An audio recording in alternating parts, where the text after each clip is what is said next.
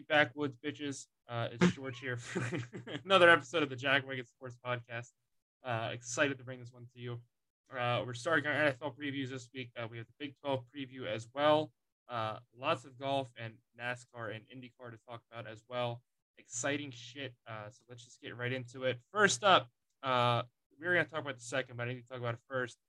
Uh, Slade, question for you. What's it like to be fucking wrong? Uh, just your thoughts on that real quick.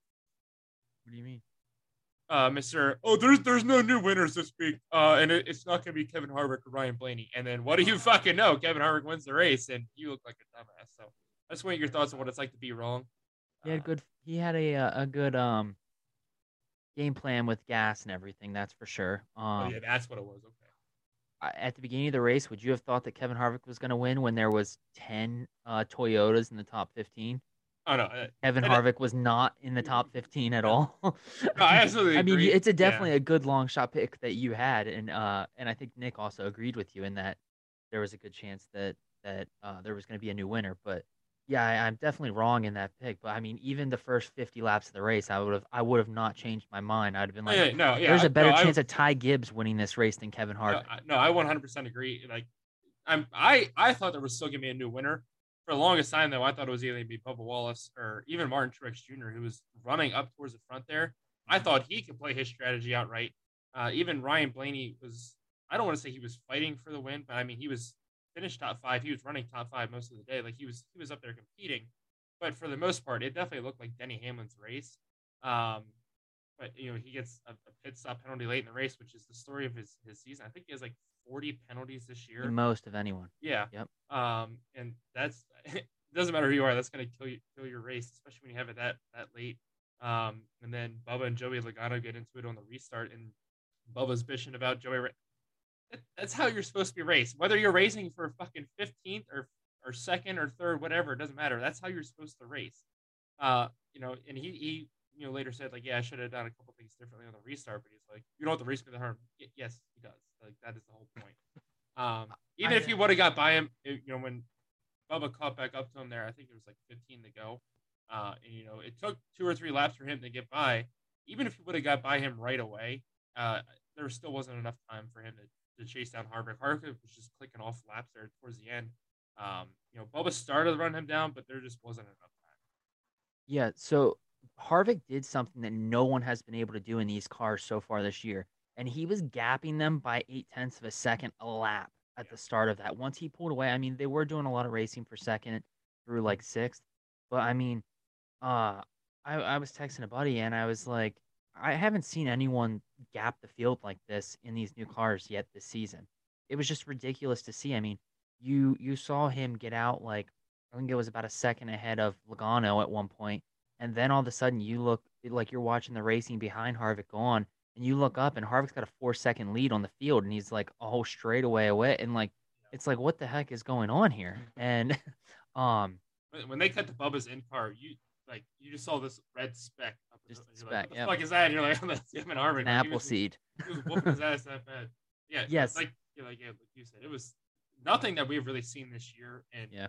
very surprised to say the least. Yeah, I mean they and and Harvick's team drummed it up too. That was the first time that they got clean air this season. That they felt that they've had that kind of car all season, but that they said that clean air means that much to these cars, and that if he's just able to get more clean air, that they're going to see more more uh, a competitive side like that out of his his team. Um, one thing I did want to say is I think that like you were saying, Bubba was playing like the victim a bit with that whole restart area, and he was like, if I could have just been in Carl like or uh, Kyle Larson's spot, um, I think I'd have had a better chance at getting up to to Harvick there or whatever.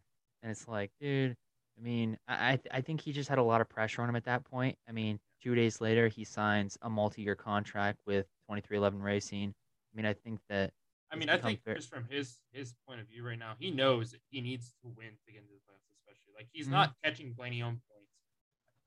There's three races left, and I don't think that there's absolutely any shot that it doesn't get filled by a winner. Um, But for the bright side for him, they're going to Richmond this weekend, which has been Toyota's playground. It, you know, most of the, the years, especially here recently, especially in the spring, they looked really good there. Um, so it's a track that he can run well at, especially with the consistency he's developed here. he can push for a win there. They go to Watkins Glen. He's definitely not known as, as a road course racer. And I know he really struggles at Watkins Glen in general. Um, so maybe not there, but who knows? Uh, you know, you get fuel strategy there, whatever it may be, and he might end up winning. Uh, but then you go to Daytona, and we said before, he's a very good plate racer. And you put him in, in a situation where it, it comes down to you need it. At, at the end of the day, it's either win or go home, and you just need to just cut yourself loose and just hey, let's go have fun. Don't do anything stupid. Don't wreck half the field and end up taking yourself out too. Just go out there and run. Junior said on his podcast that day, he's like, that's what happened in 2001. He's like, I went there with nothing to lose. It's like I was out of the points race. He's like, there's no point. I, like I hadn't won. I hadn't finished like top five since you know the accident with my father. He's like, I went there and he's like, I just said, fuck it. Like I'm just gonna go out there and ends up winning the race. um, but that, that's just kind of like the attitude he needs to have going into the Daytona race here in three weeks. It's just I don't have anything to lose. Like if I don't win this race, I'm not going to the playoffs. I know I have my contract locked up. It's fine, but like you know, I, I want to go out there and I want to perform well. So just go out there and put your head down. Um, like I said, I, I don't think we've seen the last of you know first time winners this year. Um, and it'll be very interesting to see if somebody gets bumped out of the points. You know, like we've we've uh, seen a lot of people discussing Kurt Busch possibly getting moved out of the points because he does have a win, but he's missed uh, I think we're up to three races now because uh, he's going to miss this weekend as well, or four races now yeah. um, because of his concussion. Um, so it'll be interesting to see how the whole situation plays out. I mean, this could be very shitty if he's able to come back and then he gets cut, knocked out of the playoffs because of something that wasn't his own doing. Um, so we'll have to wait and see how that plays out. I think that this weekend is a big build up for Bubba Wallace. Like I was, I was getting at earlier. Um, I think that with Bubba signing a multi-year contract with 23XI, like a day or two ago, um, I think that that's only going to give him the confidence to kind of move somebody, knowing that he, he doesn't have to worry about um, just getting good finishes to keep to keep in good eyes with with his uh, management and stuff like that. With Denny, with Michael Jordan, I think that this is his last opportunity. I don't think that Daytona serves as an opportunity for him. I think it serves as an opportunity for everyone, which even lessens his chances. I think Watkins Glen has just been shit. Or, well, just in general, the road courses have not been a strong part for the Toyotas. It seems like the Chevys have been on it when it comes to um, the road courses. So I don't know. I, I would see more of like even someone like Erik Jones has a better chance of winning at Watkins Glen than than a Bubba Wallace, in my opinion. Um, Nick, what did you think of this past weekend at Michigan? Um, yeah, I didn't get to watch any of it. I watched the IndyCar race because um, that was pretty interesting too, which I guess we'll talk about here in a second. But uh, judging by the text messages that were going back and forth in the group chat, um, it was at the very least a um, I don't even know what word I would use to describe it, but there was definitely some action towards the end of the race going on from the way you guys were talking. Maybe good, maybe bad, depending on how you want to look at it. But nonetheless, um, action at the end of the race is better than no action at the end of the race. So I'll chalk it up as a W. Yeah, so Denny Hamlin actually he had the best car on the weekend. He uh I mean if there was probably like 10 laps and he hadn't gotten that, not even. I mean if he had not gotten that penalty, I was watching it and his tire rolls out of the box, but it's an unoccupied box that was behind his um I immediately text Erica's brother because he's a huge Denny Hamlin fan.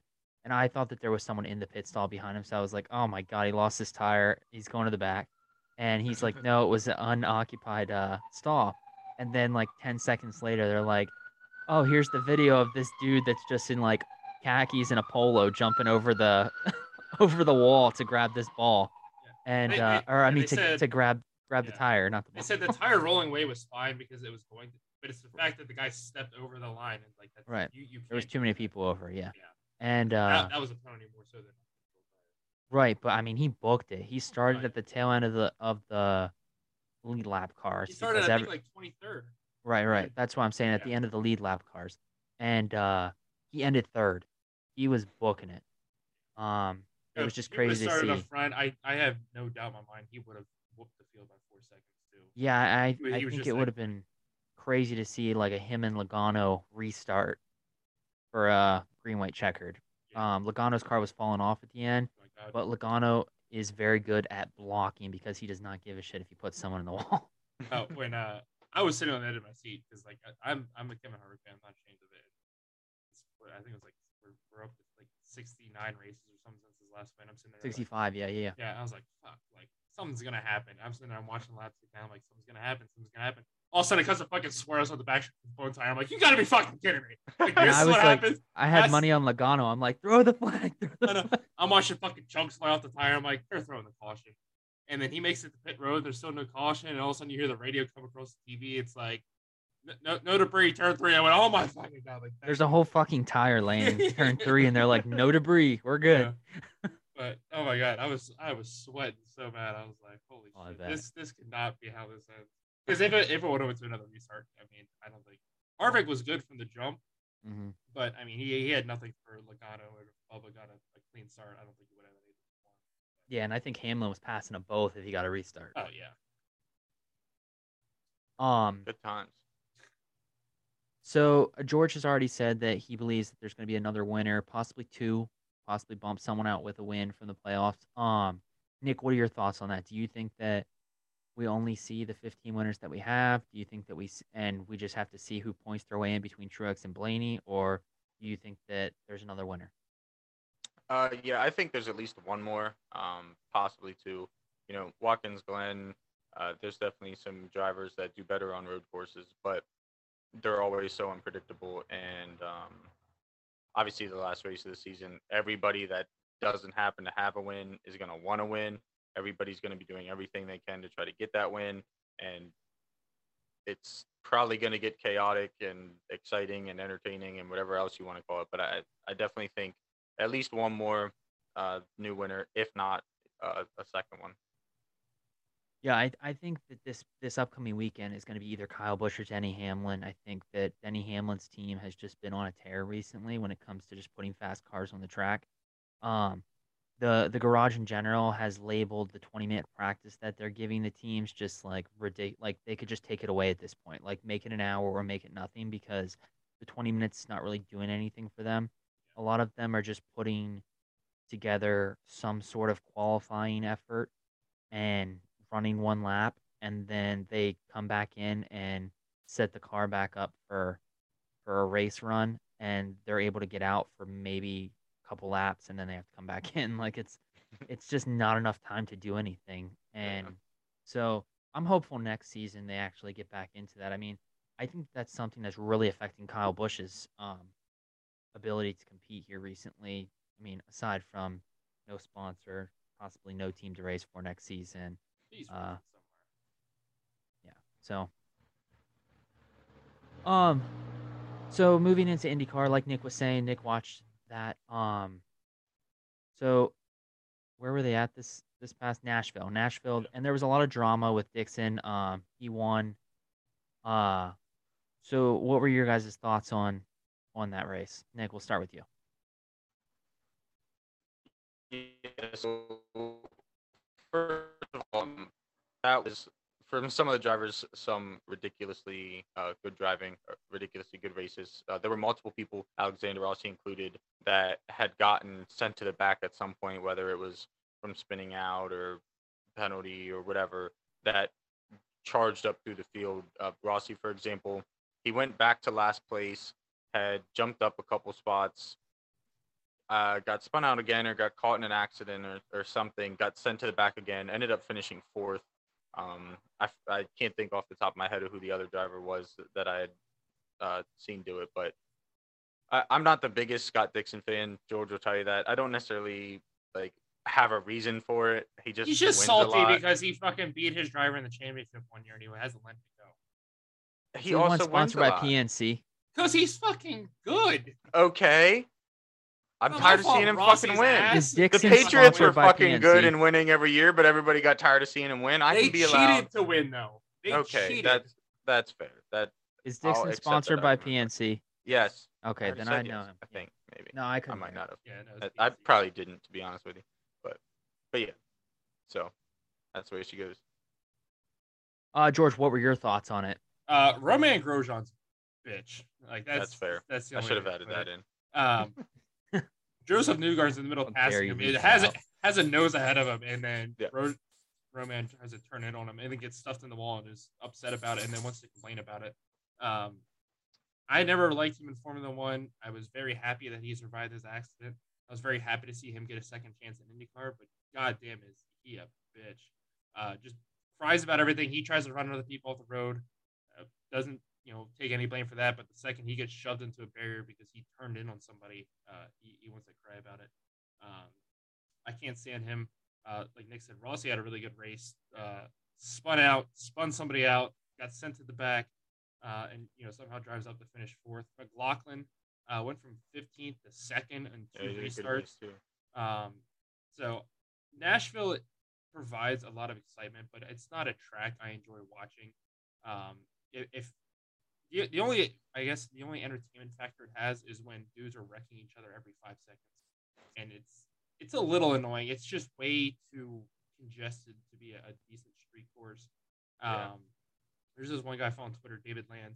Um, he tweeted out, and what he said to me made a lot of sense like they go to the tracks like Long Beach and St. Petersburg and street courses like that. But he's like, those are, are race tracks that are just on streets. Like this is just 100% a street course. And it just, it doesn't work. Um, it's not as bad as the Baltimore track they had a few years ago. Um, but I can't, I can't stand watching the races there. Like I was so excited for the race last year and I was excited for this year. I thought it'd be a little bit better. Um, you know, they finally had a year to adjust to it. There's no real big changes this year to the track. Um, it was just a shit show at points to watch. It was it was really Oh yeah. frustrating. Um, it's just not something I enjoy watching. Uh, and they're probably going to go back there because I know they get a lot of attendance and they get really good numbers on TV. Um, I would rather them go to like the Nashville track that NASCAR races at um, and, and run the super speedway there, uh, or go to a short track and run the fairgrounds like NASCAR is talking about doing. I don't know, but the, the, the street circuit just isn't cutting it. Yeah, so um there's some breaking news. Uh Padre star Fernando Tatis Jr. has tested positive God- for performance enhancing drugs. Damn it! I'm gonna ban you from saying any foreign name on this fucking show. Fernando Tatis Jr. How did I Fernando mispronounce- Tatis. Okay, well, I just watched an ESPN video and they called it Tatis too. So, they need he- to first problem is trusting and ESPN. ESPN analyst Jeff Passan. Passion. Um, what's that? Jeff. You're just I- fucking. You're just pulling shit out of your ass now. You No, have no I'm idea not. who this guy is. First of all, there's no video. He posted the article and looked at the same thing. It's Fernando Tatis Jr. No, no, no. He's he's the one that posted the thing. I was watching ESPN. Yeah, right here. The, the article. He posted the article. Correct. And on ESPN Live right now, they're talking about him because this why are you just dropped. why are you watching TV when we're trying to record a fucking podcast? The breaking because news. it popped obviously. up, and then I was just confirming it. You can't even Anyway, say the fucking s- name right. so anyway, Jeez. talking about performance enhancing drugs. One quick baseball rant. Uh, should everyone just be able to juice so that we can see home runs all Yes. the time? Oh, George and I talked about this Yeah. in 100%. Let them at let the them show. juice and let them use Spider Tack. I don't give a shit. Like I Yeah. just because the, the, they, show too much favoritism towards players and, and teams. Like I'm a Yankees fan. Yankees have 100% got away with cheating before, and I I know it, and other fans know it. But the NMLB won a minute, and there's just zero consistency in how they they base these penalties and suspensions and all this other shit. Um, and they'll, they'll change rules mid-season and everybody's like what the fuck like last year they came out they said nope nobody can use Spider Tack anymore we're going to crack down on it be like all right and then like I, I understand that was something that was you could argue was really hampering the game and all this other shit. Uh, yeah it, it just I, I can't stand the mlb i can't stand rob manfred. Uh, it's a joke at times to watch and it's really annoying. I would honestly i would just rather go back to yeah let him juice. If, if you want to ruin your life by taking steroids fine go ahead. I don't i don't care. Uh, the funny thing is, is watching the Padres sell out at the trade deadline, even though they had no right to, uh, and sucking worse. And now their star player is going to be probably suspended the rest of the season. So, fuck the Padres. and Nick, you said you agree that they should be able to juice. Um, Oh, 100%. Yeah. Let them do whatever the hell they want. Uh, George and I, when we had talked about it on the podcast previously, we said let it, literally let them do whatever they want. They want to do crack, go out on the field, fuck it. it. What's the worst it can do? Like, it's got to make it more entertaining. Yeah, I like the video from like I think it was like two weeks ago when the pitcher was coming off the mound at the end of the inning and the uh, behind the plate umpire comes over to like check his glove and stuff. He throws his glove on the ground. He takes his belt I off. think- yeah. He's like, check it all. Um, moving into a, a big thing that started today was the uh, FedEx St. Jude Championship in Memphis, Tennessee, I believe. What? Oh, well, still, Yeah, Jesus, today's Friday. That's all right. Jesus, George, you're just on one today. Damn Um, right. so right now, DJ Khaled. so right now, uh, two days after the start, Yeah. we have the leaderboard as uh, Spaun, Straka, and Merritt. I don't know if you need to correct any of those pronunciations there, George. Straka, not Straka. but yeah, Okay, okay. Close enough, at least. Anyway, Spaun leads by one at 11 under. The other two are tied at 10. Uh, there's a couple of guys up there really close within contention. Um, one being Tony Finau. Um, what are your guys' thoughts so far, and and what do you see happening here in the next two days? Who who comes out? Does Finau repeat? Um, what are your thoughts there, George? We'll start with you. I, I mean, Finau has a really good chance of repeating. Um, and uh, you, you're watching today. You and I were talking about a little bit earlier. They're talking about like it's getting to the point now where he's not on a heater. Like he he's finally showing that the kind of player he can be and how good he is. Um, you know, before this year he had two second place finishes, and then he comes into the 3M Open, wins it. Goes to the Rocket Mortgage Classic, wins it.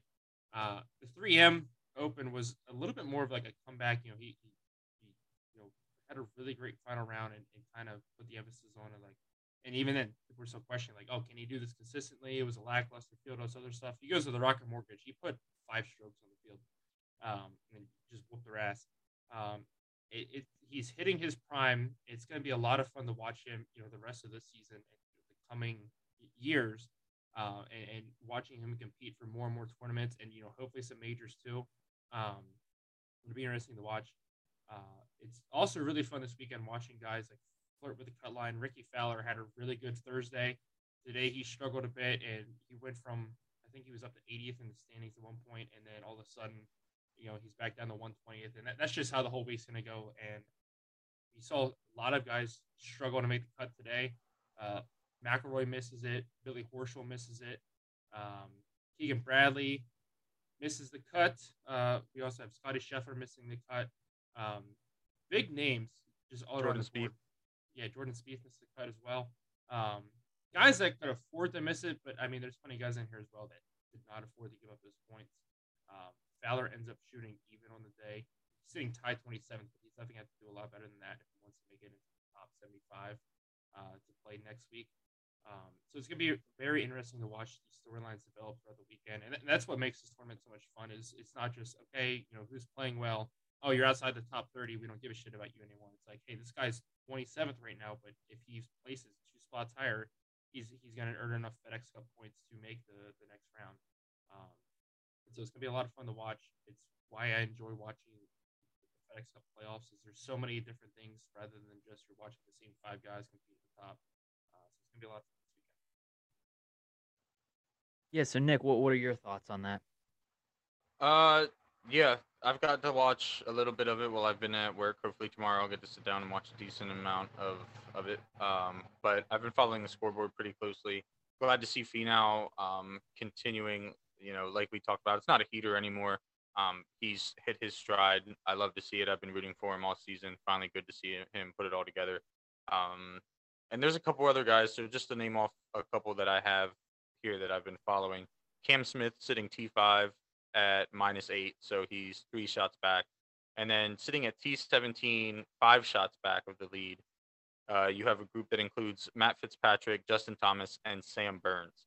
So the top of that leaderboard, I'm sure, is not uh, comfortable where they're at yet. Uh, I know I definitely wouldn't be with those guys breathing down my neck. So I think we're going to have a great uh, next two days of golf. And then depending on how that goes, could really shake things up um, in, in the standings and, and how the rest of the playoffs go. So uh, I'm excited. This is my first year getting to witness the FedEx Cup playoffs, and you know, still kind of trying to understand how everything works and all that. So um, it's it's definitely been a good one so far. Uh, as and and I don't even I'm not even going to try to say what word that I'm uh, I wanted to try to say. So it, it's been good. in, inaugurate. Is that correct? Is, that's what I wanted to say. Inaugural. There we go. I knew it wasn't right. um, Sorry, it's not a word that I just spit out every day. Okay. if you guys had Listen, pick if, one, if you date a kindergarten teacher long enough, she she will sit down with you at dinner and do fucking phonics lessons, so you have to pronounce words correctly. Um, so it's it's it's not because I'm better than you. It's just because I'm forced to learn. If we would have tried to do the show like three years ago, George would have had Oh a my God. vocabulary of like 13. I would have sounded like Helen Keller going. Yeah. So I just really Uh. quickly wanted to remind people that we do have our own little golf league that we're doing fantasy wise. It's uh just like our podcast, a weekly, never weekly type thing. Um, but I, I For think some reason- in. for some gonna say, I reason we didn't do it this week for the start of the playoffs. I was gonna George say, I- just really wants to be the one that has to go to the fucking qualifier. even Yeah. even if I won, I needed to outscore Nick by like 30 points to pass him, and you by like 25. There was no fucking shot I was beating either No. one of you. Oh, I was gonna say recently Nick had like a thirty point uh jump on me. I think me and you were only like fifteen points away. Well, That's what, what nobody was catching Nick, but But- uh, I mean, but- right, but- shut the Yeah, because then Nick was like, "Oh, we could do we could do double points Double or something." Like, yeah, well, fuck you. Nick. Yes, watched golf so I could- so I could Here's- jump that up to 60. Here's the standings. So Nick has 255 points. I mm. have 195, and then Slade has 217. So you're Okay. 20 points clear of me, and I can't pick anybody right to save my fucking life. So it wasn't gonna be Neither. fair. And then this fucker who's never watched golf before, she's like, yeah, all right, oh, I'm gonna pick this guy, and he fucking wins every week. To be fair, Listen, to be I fair, he had the formula. power rankings at the very beginning when For the first like know about two it. weeks, all right. The first. No, it was like the first then month. That's enough. That's enough. Yeah. Uh, Yeah, but my lead wasn't even that bad then. I I, think say- y'all did worse after you found out. Yeah, no, that's power literally what happened. Yeah. so because- so George, do you want to say his name? Tatis suspended 80 games. Fernando Tatis Jr. Yep, there. Yep, he's suspended 80 games so far, pending investigation. Um, Nick, do you think that real quick before we move into the Big 12, do you guys think that Deshaun Watson is going to get more than the six game suspension? he deserves it? He came out today and So- stated that he apologizes to all the women that he's affected with this. Um, I think it's funny that even John Gruden or not John Gruden, shit, what am I saying? Uh, Commissioner Goodell is saying that he thinks it's ridiculous that there's teams that like deflated a football and got a more severe in terms of like what they did penalty than what he did off the field or like a, a an abuse case versus his case, you know? Yeah, and like I understand to an extent, like there's a whole you know judicial system and shit, shit that might say he's guilty or not guilty or might dismiss the allegations or whatever the fuck the case may be. I understand that part of the argument, but when you're talking damn near 30 women and there was evidence found that like that the, the team the Houston Texans had basically given him the tools to do it. Um uh, there's only a certain to a certain extent that you can say okay this man's innocent. Like it's like OJ uh, on paper OJ didn't do it. Yeah. in the real world everybody's like nah that motherfucker did it. Like and that's kind of where we're at here. Like you get to that number of women saying yeah he did this to me. There's got to be some form of truth truth somewhere in there. Um, now i did see earlier something about he said that he would take basically like a plea bargain and take eight games i think it was instead of risking being suspended the whole year um, or whatever this situation was. Yeah, Yeah. obviously like eh, you know no brainer um, but nonetheless, like I think we all can agree that it should have been a year, at the very minimum, been a year. Uh, obviously, they found something in their own personal investigation that led them to thinking he was guilty enough for an eight-game suspension. So at that point, again, there's some level of truth to it. I I I don't think six, eight, uh, even ten games is sufficient in his case. George, any more thoughts on that? Uh, I lost brain cells listening to that, but uh, uh, I think he deserves a year. I think that's the bare minimum he deserves to be suspended for. Um, we'll have to wait and see what happens. But I don't. Know, I just hate the NFL suspension system and using. Uh, this guy got suspended a year because he gambled with his own fucking team. I wanted to. I was gonna bring that up. Did you see they said he suspended another six games for gambling on the outcome of yeah. Deshaun Watson lawsuit? it, you know, you have guys suspended a year for you know beating the shit out of a girlfriend or whatever, and then a guy gets suspended three games for doing drugs, and then all of a sudden this guy you know sexually harasses women, and it's, it's only you know six games at, at, for now. You know, I just there's it's the same thing I just said with baseball. There is zero consistency with their suspensions and all this other shit. Um, I don't it, it that alone hurts my brain. But yeah, like I said, he at least deserves a year in my eyes. But we'll have to see. Yeah. Um. Moving into the main topic of this week, we're up to the Big Twelve. Uh, George is just waiting for the SEC. He's waiting to do it out of order. Um, we already did it, but at the beginning of the seat, at the beginning of this, you wanted to be it to be the SEC. Yeah, we finally got to that. Now no, no, I knew it was Big Ten, Big Twelve. I had the SEC and Pac-12 mixed up. Oh, that's fucking right. thank you. Oh my god. Kindergarten teacher wife should teach ah. the alphabet. Yeah. anyway, uh, so starting with the Big Twelve, it's gonna be an exciting season. Uh, George did have to help me out with realizing that ESPN was listing the teams in alphabetical order and not on how they're their play was last year. Um, he goes, anyway. I have Kansas as my most declined team. I was like, the team that went two and ten is going to do worse. He goes, yeah, yeah, ESPN has him in third. I'm like, are you sure that you just ESPN doesn't have them listed alphabetically? He goes, actually, yeah, yeah, that's what they're doing. I was like, what yeah, the fuck? anyway, so our first debate or topic here is will Oklahoma recover? Um, we'll start with you, Nick. Do you think uh, Oklahoma coming in with some new coaches and and just overall um, the loss of Lincoln Riley, do you think that they're able to recover this year and and really come out strong out of the gate? Yeah, so um, I do think that they are going to recover. However, I do not think it is going to be this year. I think they have the pieces in place to have um, a successful team that could, you know, get back to where Oklahoma likes to be. However, uh, a lot of question marks, a lot of um, new faces that need to mesh with this team. Um, you know, they had they lost a lot of talent in production this past offseason. Obviously, losing that talent, getting a new coach is bad enough.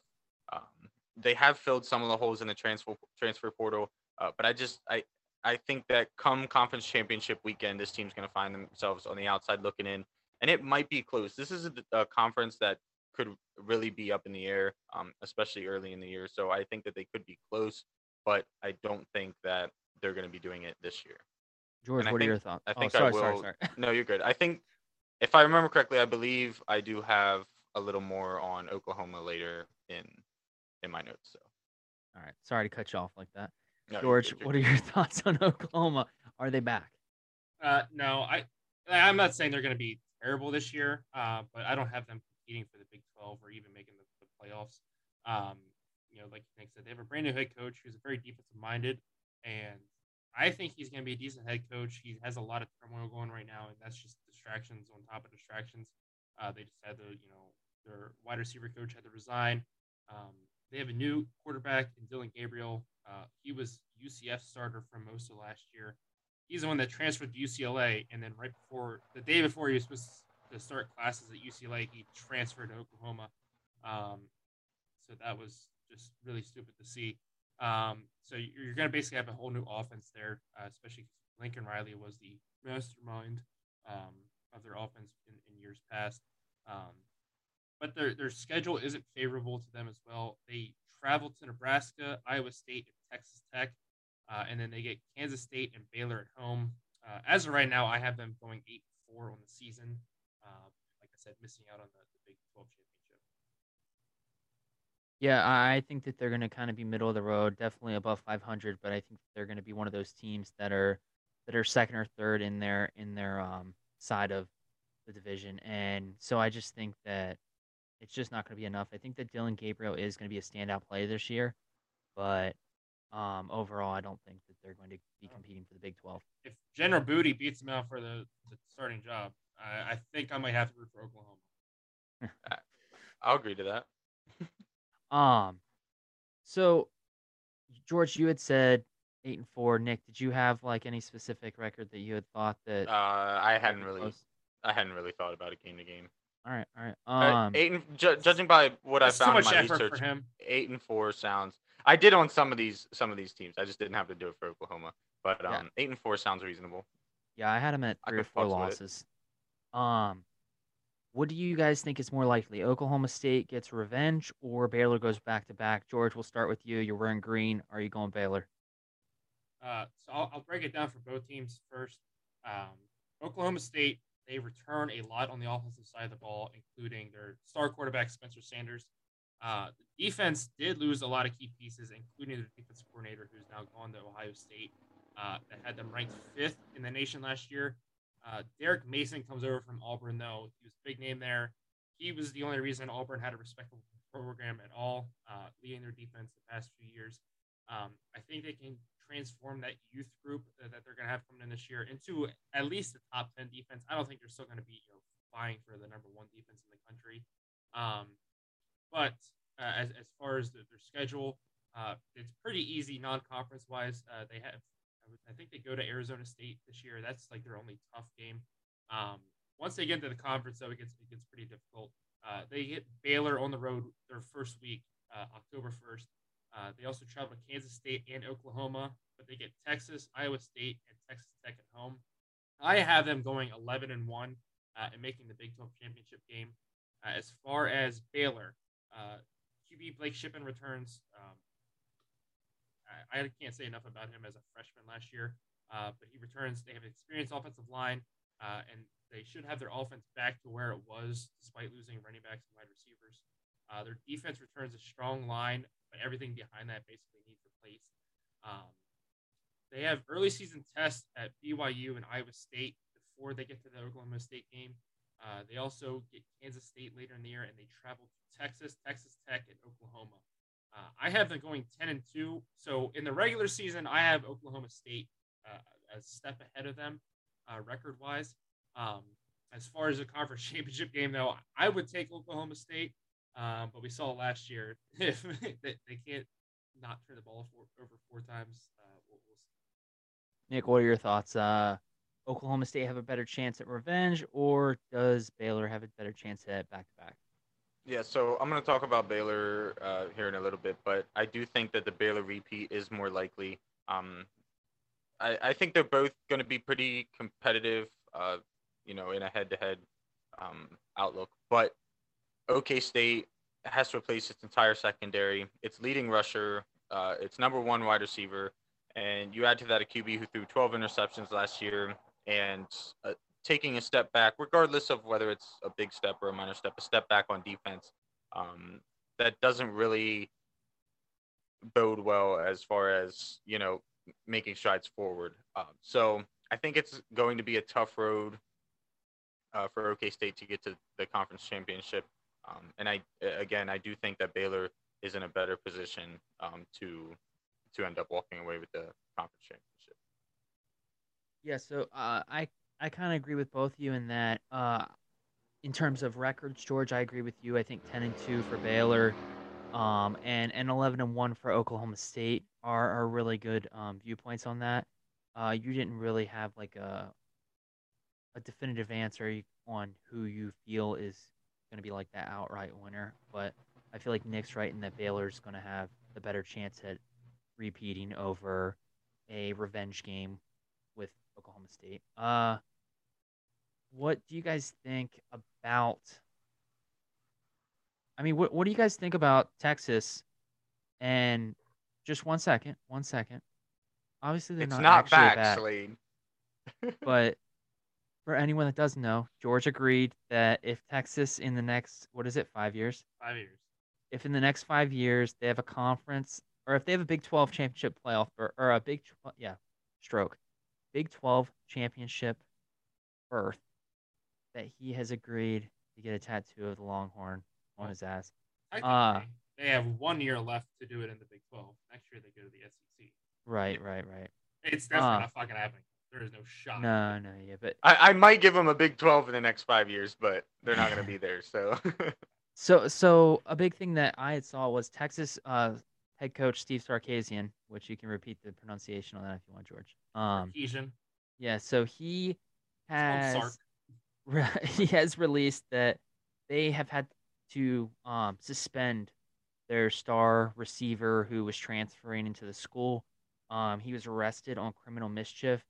There was a parking boot on his car, and he decided to try and beat it off the tire, like I'm try he and pry it off what? or whatever. What- what and he so, so uh, there was anywhere from six hundred to like nine hundred dollars in damage to this parking boot, which he was arrested for. Then uh, the school has suspended him, and they talked to the family and said basically that the school doesn't want any um anything to do with that that type of behavior. Um, so do you think that he's suspended a whole season? Do you think a couple games? Well, I mean, I know that you might just be finding out about this, but for being I just want to start off by saying that I'm glad that Slate is on this show strictly for the hey, this guy happened to get arrested moments. Um, however, like, it always I- has to do with beating off too. I don't know why. yeah, right. I don't know what the hell you spend your free time doing, but sign me up. No. Uh, so you getting on Pornhub? yeah, right. Um, I I don't know. I I mean, this could really go either way. I I don't know if he'll he'll necessarily like get completely suspended. Now, obviously, like the school doesn't want anything to do with him, so they'll say whatever. Um, who's to say that doesn't mean that somebody else can pick him up? Um, I'm not I'm not gonna lie to you. I'm not 100 percent certain on transfer portal rules, so I don't even know if that's an option at this point. Um, but nonetheless, uh, if it is an option for him to go somewhere else, I have a feeling uh, with his talent level, he he'll go somewhere and somebody will let him play because they're gonna be like, look, I don't give a shit what you did for this school. Like, come over here and ball out on the field. Um, and who's to say it doesn't happen again? Uh, but nonetheless, if, if the option is there, I, I think somebody's going to pick it up somewhere. Um, even if none of the necessarily top schools uh, want to touch him, somebody somewhere, if the if the option is there, is going to have him playing on the field for them this year. Um, George, do you have any comments on that, or you just don't give a shit because it's Texas? Uh, six games, but I also already yeah, I don't give a shit. Yeah. All right. On to the next topic. Um, so so who are your guys' players to watch? Do you have one? I mean, I'm sure George has a list of five. I- Um, I kept it to one this time. oh my gosh. All right. Uh, George, we'll start with you and your players to watch for this season. Uh, I went with Spencer Sanders uh, from Oklahoma State. Uh, he was a very talented QB. Uh, he had this team on the cusp of winning a Big 12 title last year, even though he threw four interceptions in that game. Um, the way he played in the Fiesta Bowl against Notre Dame was exceptional, especially from the last two minutes of the second quarter on. Um, he, he showed how much potential he has. Uh, if he can capitalize on that, if he can play with a chip on his shoulder, um, overall, if he just grows up a little bit and, and learns how to be a more stable presence in the pocket, I think this could definitely be a year where he puts up big numbers. Uh, maybe even slide his name into the Heisman conversation. We'll have to see. Uh, but yeah, I have him as my uh, my player to watch this year. Nick, uh, you have one, maybe multiple players to watch for this season. Let us know. Yeah, so I actually went with two. Um, they both do happen to be preseason Heisman candidates. Uh, so first up, I went with Dillon Gabriel, the QB from Oklahoma, and then uh, I'm assuming it's Bijan Robinson, uh, the running back from Texas. Uh, like I said, they're both preseason Heisman candidates. Both should have very strong seasons. Um, Gabriel is reuniting with his offensive coordinator Jeff Lebby from, I believe, 2019. Um, the biggest thing for him is big question mark when it comes to the talent that he has around him, especially when you think about Oklahoma standards. Uh, Robinson, on the other hand, has all the talent that he needs to be successful. Um, what's going to hold him back, if anything, is going to be Texas's um, success or lack thereof. Usually, you think of a Heisman, you want to be on a pretty dominant team. That's not going to be Texas this year, so Asshole. I, I think that's really going to put a hurting on it. But yeah, sorry, eh, they're not back. I'll tell you five times that. Um, yeah. So so I agree. I also had uh, Dillon Gabriel, OU's quarterback. Um, I just think for the same reasons that Nick had stated, he's he's reuniting with the offensive coordinator, and so I just feel like that's just going to be a really good match for the both of them. They'll be able to click right away. Um, I didn't dig deep enough to know if there was any problems there beforehand. What are you laughing at, George? Um, this Twitter account I follow released it's Big Game Boomer, and a lot of people follow him. He does a ton of Um, he just released his list of the best college football team in every state, and it is the dumbest fucking thing I've ever seen in my life. Did he pick like UPenn for P- Pennsylvania? He picked Pitt for Pennsylvania. Nice. Um, They haven't beaten Penn State, and I couldn't tell you how fucking long. But I, I think this is just like current roster, but I still, regardless. Um, he has Purdue and Indiana, which I would argue Notre Dame, but hey, whatever. Um, let's see what else we got here. Shout out to my alma mater though; they got Vermont's nomination. Did they really? Did they really? Yeah, 'Cause there's there's no other like school. I was gonna say yeah, it's probably the only football school. in No, Vermont, there's but- there's Norwich. Uh, I think UVM has a team, but I don't know even know if they're. I don't know. Um, let's see here. Maryland got nominated for Maryland over. Uh, I would have put Navy there. Uh, Yeah. Yeah, right. Minneapolis. uh, California went to Fresno State over USC or any of the other big names. Bold. Um, literally any other football school. But Arizona over Arizona State, and Arizona has won five games in how long? Um, Who's Florida? Florida is Miami, which I would kind of agree with. Yeah. But I, I can see it. What about Michigan? Do they have MSU or UM? they picked Michigan State, uh, which a lot of people are arguing. And he, I did see his reply tweet. He argued that hey, until Michigan State beats Michigan, I'm, I'm going to put them there. Uh, he argued Purdue over Notre Dame because he said Notre Dame's overrated like they are every year. I mean, he picked the obvious, like Ohio State. Yeah, picked picked Ohio Clemson, right? He picked Marshall. Yeah, yeah, Clemson, Georgia, NC he- State for North Carolina, uh, which isn't. I don't want to say arguable, but I mean, it's, Did he you have three like, really good teams. Texas A&M for Texas or Oh yeah, uh, uh, Texas Baylor. Tech? Baylor. oh Baylor, Baylor. Okay. Uh, but I I just saw immediately. I saw Pennsylvania, Indiana, and Michigan. What about I would have stopped at Pennsylvania. I would have been like, yeah, Yeah. never mind. Did he pick? uh, he did pick Oregon. Thank God. okay. Uh, if he would have picked Oregon State, uh, we would have had. Yeah, doesn't follow him. Yeah, honestly. I'm sorry, I cut you off. What were you talking about? Oh, I was just talking about the player to watch. I was just repeating what Nick said, so it was fine. That's why I was like, "What do you?"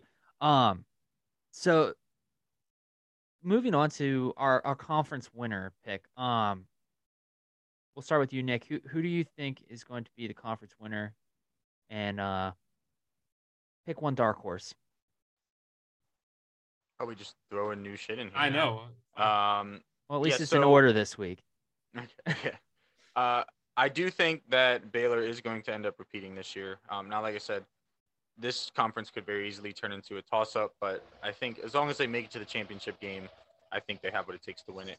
Um, defense is going to continue to be stellar. Uh, George touched earlier on one of the best D lines in college football, uh, led by nose tackle. I believe it's Siaki Ika, or at least that's how I'm pronouncing it. Um, they have an All-American candidate at linebacker with Dillon Doyle. The offense is primed with returning QB uh, Blake Sha- Shapen, uh, as Georgia talked about. Revamped wide receiver group, one of the best O lines in college football. Um, these guys are going to dominate the trenches, both sides of the ball. And as far as I'm concerned, it doesn't matter what conference you play in. That's a good formula for winning. So, again, I think they're going to repeat, hold up that trophy again. George, what do you want to talk about before you talk about your conference winner? The two of you pronouncing names oh, is, is a great pastime of mine. Um, my conference winner, I picked Oklahoma State. My dark horse, I'm going with Kansas State. Oh, yeah, I forgot my dark horse, but of course, George and I happen to have the same one. nice, nice. Also, Uh, Has- real quick before we move on, uh, I just want to clarify. I did not touch on anything. That's Nick. Nick is the only one in this group that touches No, on anything. George- Uh, Uh, oh, I can't say what I was about to say. Okay, never mind. Next topic. Yeah. Uh, so I I also picked Baylor. Um, dark horse Texas because Texas is back. Um, I will continue to say it until it is on George's right ass cheek. Um, so uh, moving into like just in general the standings and stuff like that. Uh, George, who's your most improved team for this year? I'm assuming that you might go with Kansas since you just picked them as your dark horse. uh, I'm I not. pick Kansas State. Oh, Kansas State. I mean, I mean, it, going to be very hard for I mean Kansas to play any worse, but they'll, they'll find a way. But then they'll still beat the shit out of Texas. Um, no, my most improved. I went with West Virginia, uh, and I went back and forth with them in Kansas State. I mean, in my mind, Kansas State finished fourth in the standings last year. Um, I could easily see them finishing fourth. I could easily, like I said, see them finishing second. Um, but overall, I think West Virginia will take the biggest leap out of anybody in the Big 12 this year. Uh, they get a brand new offensive coordinator in Graham Harrell. Um, you remember that name, it is because he is the QB uh, that upset Texas uh, that one game. I think it was like 2007 um, when Texas Tech beat Texas on the last play. Uh, was their quarterback uh, there. Hmm. Um, but yeah, uh, so new OC with him. Uh, JT Daniels is transferring in from Georgia, but he does have a lot of competition for the starting job, so it's not 100% clear who's going to be the starter yet. Um, but they do have arguably one of the best returning duos at wide receiver in the whole conference uh, at Bryce Ford Wheaton and Sam Jones. And they also get all five offensive linemen returning. Uh, and I have this as being one of the best offenses in the Big 12, uh, which is, as we know, all the Big 12 cares about outside of Oklahoma State. Um, so I think this is definitely a team that could maybe push for you know finishing second or third, sneaking their way into the conference championship game. But overall, I have them far improved from last year. Uh, you know, not just limping into the bowl game. Uh, you know, having a great season. Nick, who's your most improved for this season? Yeah, so I'm taking a big reach here because I needed a hot take for this week's podcast and I couldn't figure out where else to find it. So I'm going with Kansas. Um, uh, I completely shit on Kansas any other day of the week, but for content purposes, I'm going Kansas here. Um, now, I do don't you think shit they're on going to be in football too, or just basketball. physically and metaphorically. Oh, and definitely in basketball. Um, that's not the question I thought you were asking, but no. So I don't think they're going to be anywhere near competing for the conference, but I do think that they can add three to four wins. Um, again, this is a hot take here. I understand that uh, to their two-win season. It's not hard to go up from two wins. Um, they are returning 16 starters, so uh, the experience is going to be there for them. Um, I haven't seen them do anything positive with any talent that they've had before, uh, but nonetheless, this is this year's. Uh, I I am with Kansas as you are with Texas. We'll we'll put it that way. Although mine's for hot take purposes. You All right. genuinely believe Texas is back? Yeah, so obviously my most improved is Texas because Texas is back. Um, George, who Hold is your real most? quick, before we get into the most uh, declined? Uh, Big Game Boomer's just want to fucking roll today. He also Go released, released top 50 head coaches with the most swagger, which, first of all, I don't think Lane we used that word. No, uh, we haven't used that word since 2014. Um, Fair. but top 50 head coaches with the most swagger. Lane Kiffin is not first. Who who else would you put first? Who else? Yeah, Like if Um, I was genuinely thinking about it, Yeah. or if I was yeah. if you were genuinely okay. thinking about it. Hmm, I mean, if I'm thinking what someone else is putting, I'm gonna think that someone's probably gonna pick like, uh, Lincoln Riley, but I feel like that's a fair name. Nick, do you have any guess? Um, I'm drawing a fucking blank, but we talked about it before. But the LSU head coach. Brian uh, Kelly. no, no, Is the old one, what uh, the That guy. Well, he doesn't coach. Or- this Oh, is like fair. current That's fair. coaches. Okay. Okay. Sorry, I miss I misunderstood. Anyway, that. but Coach this- Coach O is who he was talking Yeah. about. Number one is Coach fucking Orgeron. Mel Tucker. really? Like Huh. Lane Kiffin is two. Shane Beamer is third. Marcus Freeman is fourth. I can kind of see that. Bryan Harsin is fifth from Auburn. That's bullshit. Um, Mario Cristobal sixth. I don't agree with that. Mark Stoops is seventh. Um, just to give you an idea, he ranked. Uh, I can't think of his name. Let me find it. Paul Chryst, the head coach at Wisconsin, is ranked 29th. James Franklin is ranked 46th. Um, Dabo It's Swinney's about family. Dabo Swinney's 49th. Um, Who's 50th? Nick Saban. Terry Terry Bowden from UL Monroe. No, Nick Saban isn't even on this list. Uh, I feel like Nick Saban probably has like the most like untrying version of swagger. Yeah. this, but this just reading this list was beyond just wow, that's stupid. that is funny. All right. Anyway, my most declined team, uh, I went with Oklahoma, uh, and just for the simple fact they have so much drama going on right now. Uh, they have a lot of holes to replace from last season. Um, Watch out, It- Nick might touch on that. I know. Um, I will. But I I'll touch on like I all the holes. I think they stay in contention for most of the first part of the year, uh, but they have a really grueling schedule the back half of the season. Um, probably around that Texas game is where I, I kind of see them start, not necessarily nosedive, but the season kind of trails off. Mm-hmm. Nick, They're, what are your they're thoughts still beating? Texas. Yeah, so um, this was actually really tough. I I had to look at this one for a couple minutes to finally make a decision, but uh, in the end, I'm going with Iowa State. They had a seven and six record last year, um, which was one of the reasons I couldn't decide on them very easily because seven and six is barely um, above 500. So to go down from there as a somewhat successful team kind of is a bit difficult. But they're only returning eight starters. They're replacing QB, running back, tight end, tight end, and their top linebacker from last season, uh, all of which were very heavy contributors in the reason for the success that they did have. Um, a lot of players are going to need to have a breakout year to even find themselves in a bowl game. Um, I didn't write it here, but I believe that I had them at five. What would that be? Five and eight. Yeah. But I didn't really see a whole lot of teams that I other teams that I thought could drop two, uh, two extra wins. So Iowa State. Yeah, yeah. So I, I think that I kind of picked between two, mainly just because originally I had um OU also, just because I don't think that they're gonna really do much this year. Like George had said, they have a lot going on. Just a, a lot more to talk about than football when it comes to their team, and that just usually doesn't equate so much on the field. Um, but aside from that, I think that um Kansas would probably be my other pick, just because I think it, just them staying around the two three wins for the season is a decline just overall for their program. Um, so that's where I was at with most declined. Um, do you guys have any more comments on the Big Twelve? Uh, any thoughts? Does Big Boomer have any more to say? Uh, I, I can't look at that page anymore. I'll sit here and I'll find something to bitch about. um, so George, did you have any games that like really stuck out? Like, did you have like a top three that that you like can't miss games this season for the Big Twelve or no? Uh, I mean, the normal one is Oklahoma, Texas. No matter who's good or bad, um, it's always a fun game to watch, especially when Texas blows a fucking four touchdown lead. That's especially really fun to watch. That's Um, really fun. uh, Oklahoma State Baylor is going to be a great game. Uh, Kansas State against any of those big three teams, uh, whether it be Oklahoma State, Baylor, uh, and I think Texas Tech is also going to have a, a surprising season this year.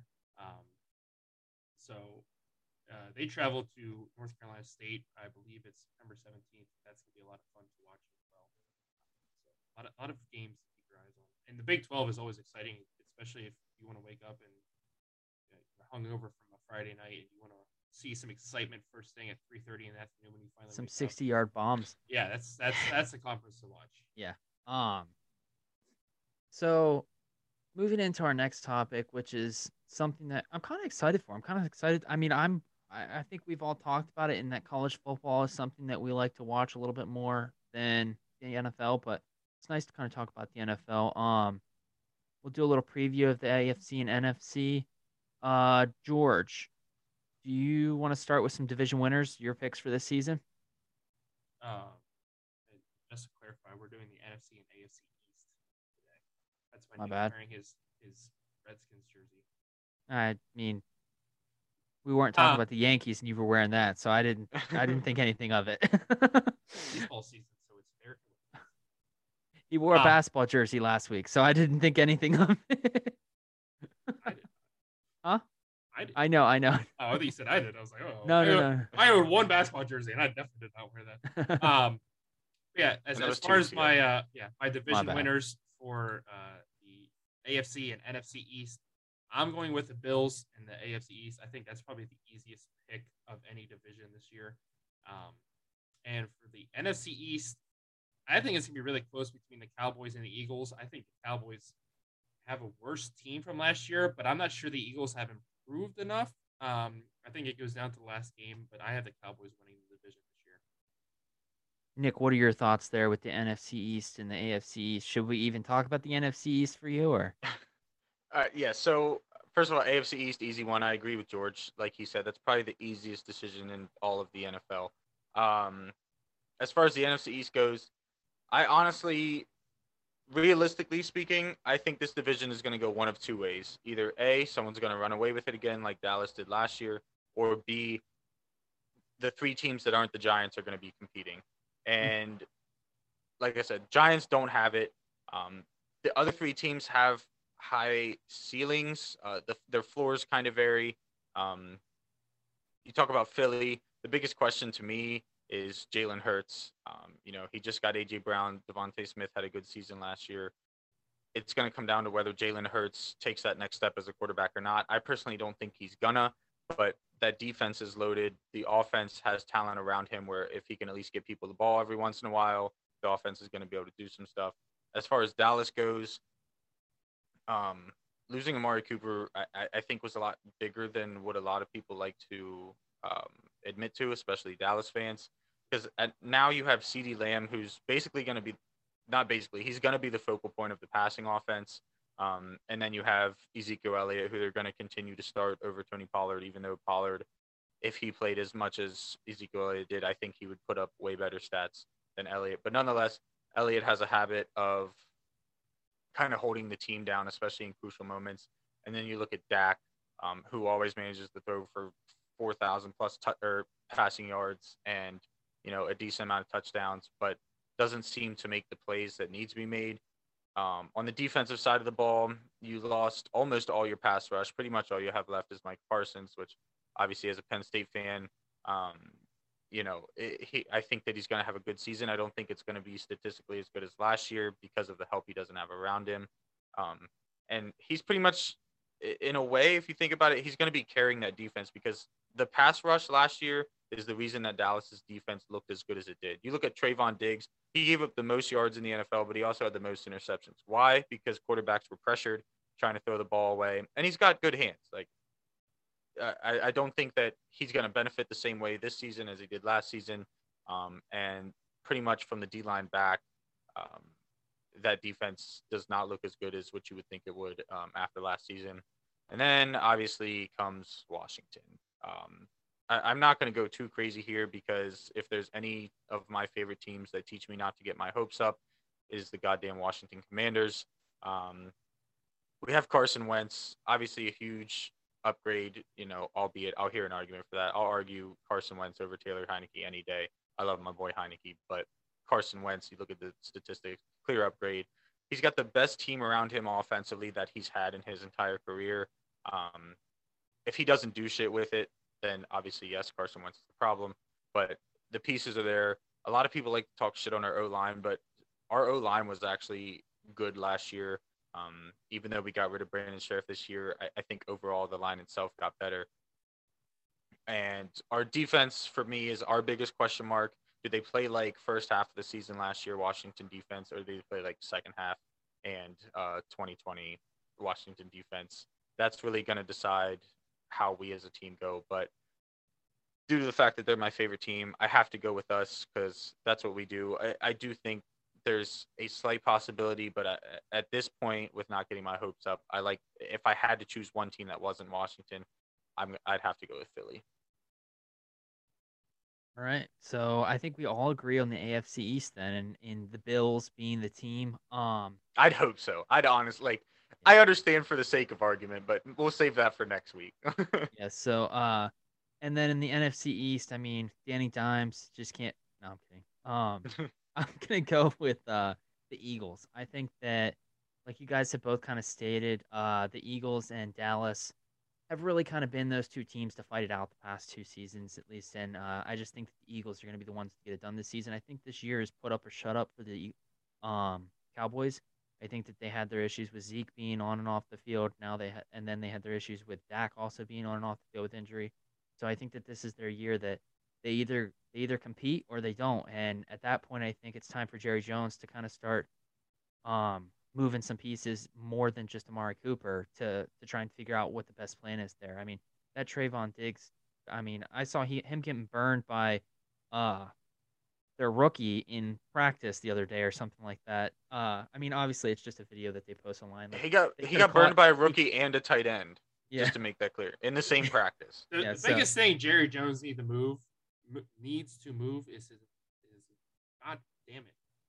Jerry Jones needs to stop being the GM and stop trading the people. Oh, for sure, for sure. He That, needs that to is just be that is the. Cowboys' biggest problem, and that'll forever be. Yeah. Um, so we all sort of picked someone different for the AFC, or I mean the uh, the NFC. There, I mean Nick picking his team, George picking Dallas, me picking the Eagles. We all picked Buffalo. Um, so who is the most improved teams in your eyes, Nick? Uh, most improved. So AFC East. Uh, I'm going with the Jacksonville Jaguars. They went three and four last year. Obviously, a lot of room to build. They're not in the AFC East. Oh, what? They're in the AFC South. The Oh, AFC shit, East is New England, the Jets, Miami, and Bro, Buffalo. the fact that I literally got to the point where I wrote enough notes out, not even thinking about it, that is absolutely embarrassing. Um, I mean, we could be honest here. The, the fucking AFC and NFC, the way that they divvy the shit up is stupid to begin with because somehow. Miami is in the AFC East, but like he had just said, the Jaguars are in the South. So, I mean, it, it doesn't make sense. But anyway, on with. You want to start with Anyway, the, the, the NFC? what's what's crazy? The best part about this is that without the Jacksonville Jaguars, obviously, because they're not, I could have named the four teams in the AFC East. So how I got through, like, I was doing these notes at lunch, so like I was a little distracted. I'm a fat kid. I love food. Um, but nonetheless, like how I how you can sit there and name the four teams in, in a division and then pick a fifth one that's not in the division to put in the notes.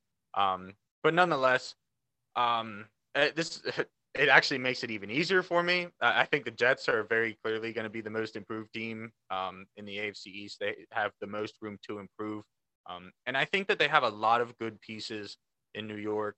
Um, one of the two New York teams is about to be on the up and up, and it is not going to be the Giants. um, George, what are your thoughts on the most improved team? Oh, I Uh, forgot the NFC, but I'll go back to it. Uh, I went with the Jets as well. Uh, they had a very solid offseason. And as far as the NFC, I went with Washington. Um, they were on the cusp of being a really good team last year. Uh, and I, I think I don't necessarily have them as being like Super Bowl contenders yet. Um, but definitely a playoff worthy team, and they can definitely play for a wild card spot this year. So I have them as my, my first. Um, Nick, do you have a uh, NFC team that you wanted to pick as your most improved? Yeah, so um, uh, I happen to, and this isn't just The because Green Bay team. Packers. Yeah, yeah. Uh, I'm going with the Minnesota Vikings. They, no, uh, I, I'm going with Washington too. Went seven and ten last year. Um, had a, a lot of close games. Had some that were not so close. I'm, uh, you know, I'm not gonna lie, but there were times. I mean, we were leading the Chiefs in the first half. Uh, before Patrick Mahomes finally woke up from his uh, off-season slumber and decided to play like Patrick Mahomes again. Um, we were competing with Green Bay, and there were a lot of games against some lesser opponents that were one possession games. And we went from, I believe we had the second or third hardest schedule based off of opponent um, records last year, whereas we're going, at least in the preseason, we ha- we're tied for the easiest schedule. So it's definitely in our favor um, to obviously win more games. And I, I just, again, the Giants aren't going to do it, and the other two teams had good seasons last year. So pretty simple. Yeah, so um, I, I also picked the Jets in the AFC. I just think that they have a lot of off-field talk with their quarterback right now, and I think it can only spawn confidence for him. Um, then moving to the NFC, uh, I I think that the Eagles are my pick. I think that they're going to end up adding two wins to their season, which is enough to get it done for them, and uh, I think that that'll put them into the playoffs. Um, what are your thoughts, Nick, on your most uh, declining team for this year? Uh, yeah. So I want to make sure I read both this time. Um, I think that everybody in the division has, for the AFC East, has the ability to maintain or um, progress in the win column. I, I wanted to pick the Patriots here. Uh, you know, their defense isn't as good as what Bill would like it to be. They still don't really have a receiver. Um, so I guess if I had to pick one, it would be the Patriots. But I didn't really want to come out and say that because I'm only thinking one or two game difference, and either one of these teams could have a one or two game difference from what they had last year. So um, it is what it is. Uh, over in the NFC side, I have to go with Dallas. Um, and not just being a hater here either. Um, I spend a lot of time looking over the teams that are in this division, and like I stated before, CeeDee Lamb's now the focal point of uh, the passing attack. Zeke's going to be Zeke and do what Zeke does. Um, he'll probably rush for a thousand yards, but shit the bed when they need him most, like he usually does. Um, I think Dak struggles to be able to find Lamb consistently enough to be successful. And again, like I said earlier, the pass rush isn't going to be nearly as effective as, as it was last season. Sorry about whatever the hell just came out of my mouth there. And um, because of that pass rush, I think that entire secondary, but especially Trevon Diggs, continues to get picked on like they did before last season. And in all, or and all in all, I think they're going to go from what they have 12 wins, I believe, last year. Uh, they could even. I'm I'm saying they're going going to have nine wins, um, but I think that they could very easily drop to eight. George, what are your thoughts on the most declining team? Uh, the AFC side, I actually went with the Dolphins uh, just because I fucking hate Tua, and I think adding Tyreek is just going to be more drama. And listen, you can add all these great players to be weapons for Tua, but if you can't throw the goddamn ball, they're not going to be good. Um, and they went through all this turmoil in the, this offseason with firing their head coach and they deserve to be fired. Um, I feel like nobody's really sure what is going on in Miami right now. Uh, so I have zero faith in Miami. Like Nick said, they might only lose one or two more games, but they're they're bad enough as it is. Uh, and on the NFC side, I went with the Cowboys. Yeah, so I also picked the Dolphins mainly just because I think that they had their sights set two years ago on Tom Brady being their quarterback, and since that happened, they've kind of been stuck in the Sean water. Keaton being their fucking coach. Now I'm neither. Um, yeah, so I think that it's just uh, I think they're kind of stuck in the water. I think they're stuck with Tua now until they can get. Uh, I mean, they lost two draft picks. They lost a number one draft pick and I think a third round draft pick. Mm-hmm. Um, so it, it's it's just going to be a couple of years, and I I kind of see the same thing eventually happening to the Texans with just all of the the aiding they did to Deshaun Watson um, throughout his situation. Uh, I don't really know about the NFC East. I mean, I would say the Giants, I guess, just because I think they're going to continue to be in fourth place in that in that division. But um, yeah, I guess that's where I'll. I think Danny Dimes is going to lead the NFL in interceptions this year, only because Ben Roethlisberger is no longer in the league. um, so, fucking Danny Dimes. uh, do you guys have any more thoughts on the NFC? Uh, right now the Eagles are playing the Jets for preseason. I think the Eagles were winning seven nothing last time I checked. I, I don't have anything else. No, I, I could go on all night about the NFC East, but I'll just not do it. George, I'm good. Uh, yeah, I don't really care. all right. So Oh, I'm sorry. I do, but when my team sucks, it, I, it well, we suck for so long. So, so, do you one of you guys have a top five that you were thinking about for this week?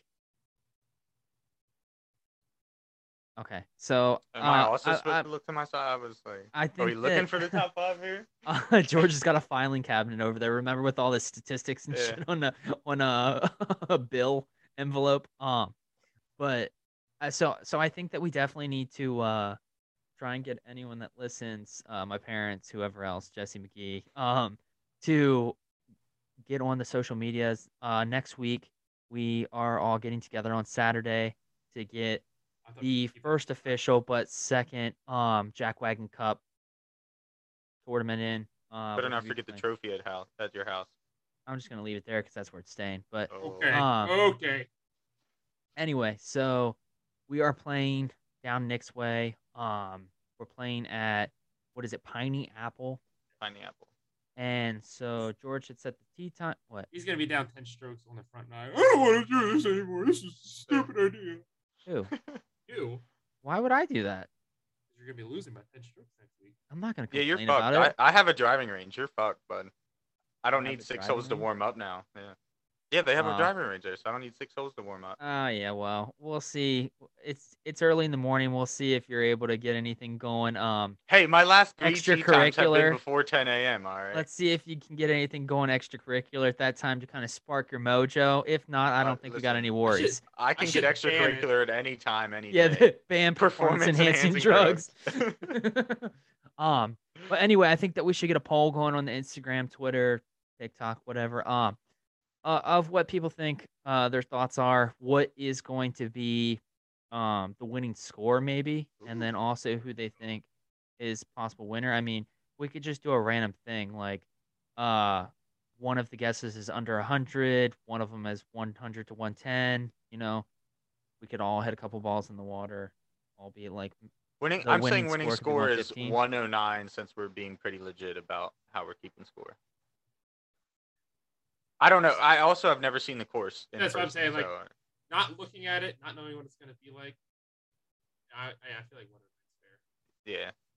We also don't know the weather for next weekend. I mean, we could get there and What's it the could be rain? pouring down, raining the entire time. I mean, I'm bringing my fucking winter gear. I'm It's- Tiger Woods, and I- I, got I- the mock turtleneck ready to go. I, I looked at the forecast today.